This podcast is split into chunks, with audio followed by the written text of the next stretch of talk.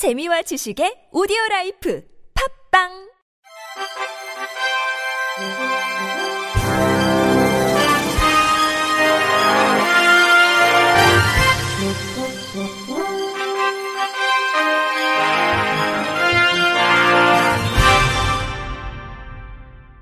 청취자 여러분 안녕하십니까? 10월 첫째 주 주간 KBRC 뉴스입니다.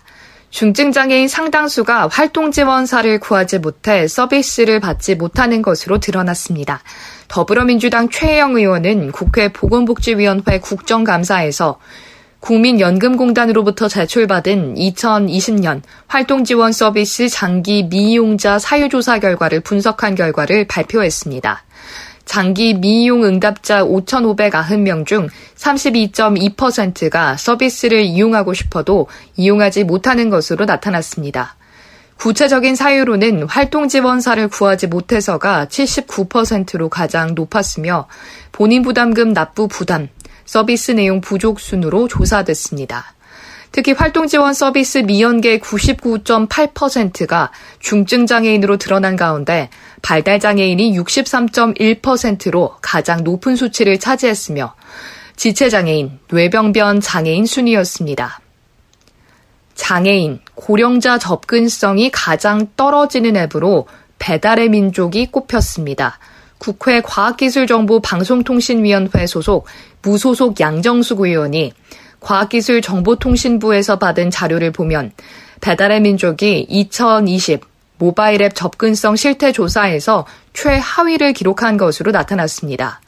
과기부는 해마다 다운로드가 가장 많은 앱 300개를 대상으로 장애인과 고령자가 동등하게 접근할 수 있는지를 점수화하는데 조사 결과 배달의 민족의 아이폰 애플리케이션이 38.9점으로 300위를 기록했습니다. 이와 함께 브랜디와 유라이크, 쿠팡, 야놀자 등의 아이폰 애플리케이션이 하위 10위권에 이름을 올렸습니다. 정부의 장애인 탈시설 로드맵과 관련해 중증 발달장애인의 가족들이 반발이 이어지고 있는 가운데 한국 천주교 주교회의 사회복지위원회가 획일적이고 강제적인 정책이며 강력하게 반대한다라는 공식적인 입장을 내놨습니다. 사회복지위원회 위원장 유경촌 주교는 입장문을 통해 지난 8월 2일 발표한 정부의 탈시설 로드맵은 지역사회에서 충분한 지원 체계가 구축되지 않아 어려움에 놓인 중증 발달장애인, 최중증 장애인 당사자와 가족의 어려운 현실을 충분히 고려하지 않고 있다고 지적했습니다.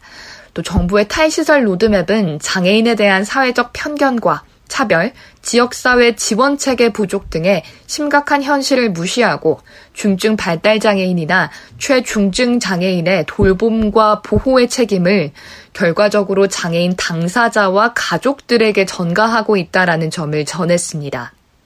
최근 5년간 부정수급한 복지 급여액이 1,140억 원에 달하는 것으로 나타났습니다.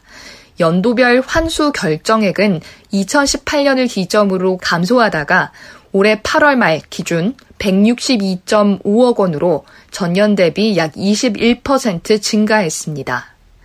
급여 유형별 부정수급액은 기초생활보장 1,094.8억 원, 긴급복지 2억 1천만 원, 자활지원 4천만 원, 한부모 가족 13억 1천만 원, 장애인 복지 4억 7천만 원, 아동 청소년 복지 2천만 원, 영유아 복지 12억 7천만 원, 기초연금 13억 1천만 원 등이었습니다. 환수 납부 금액은 지난 8월 말 기준 2018년분 약 77% 정도 환수했습니다. 환수 납부액은 지난 8월 말 기준 2018년분 대비 약 77% 정도 환수됐습니다.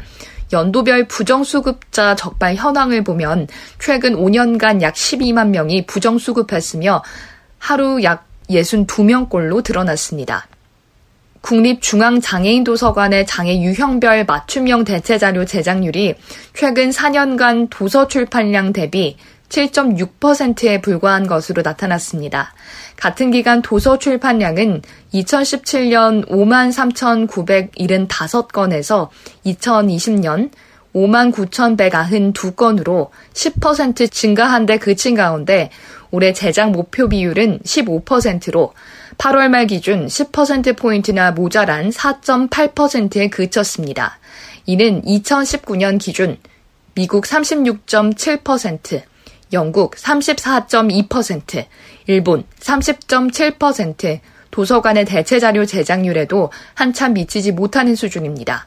국회 문화체육관광위원회 소속 유정주 위원은 해마다 출판되는 도서는 증가하고 있지만 장애인 정보 접근성 향상을 위한 대체 자료 제작 속도는 거북이 걸음이라면서 2027년까지 목표한 대체 자료 제작 비율 27%를 달성하기 위해서는 대체 자료를 제작할 수 있는 예산과 인력의 확충이 필요하다라고 지적했습니다. 한국철도기술연구원은 모바일 앱으로 시각 장애인의 철도 역사 이동을 돕는 음성 유도기 중계기를 발표했다고 밝혔습니다.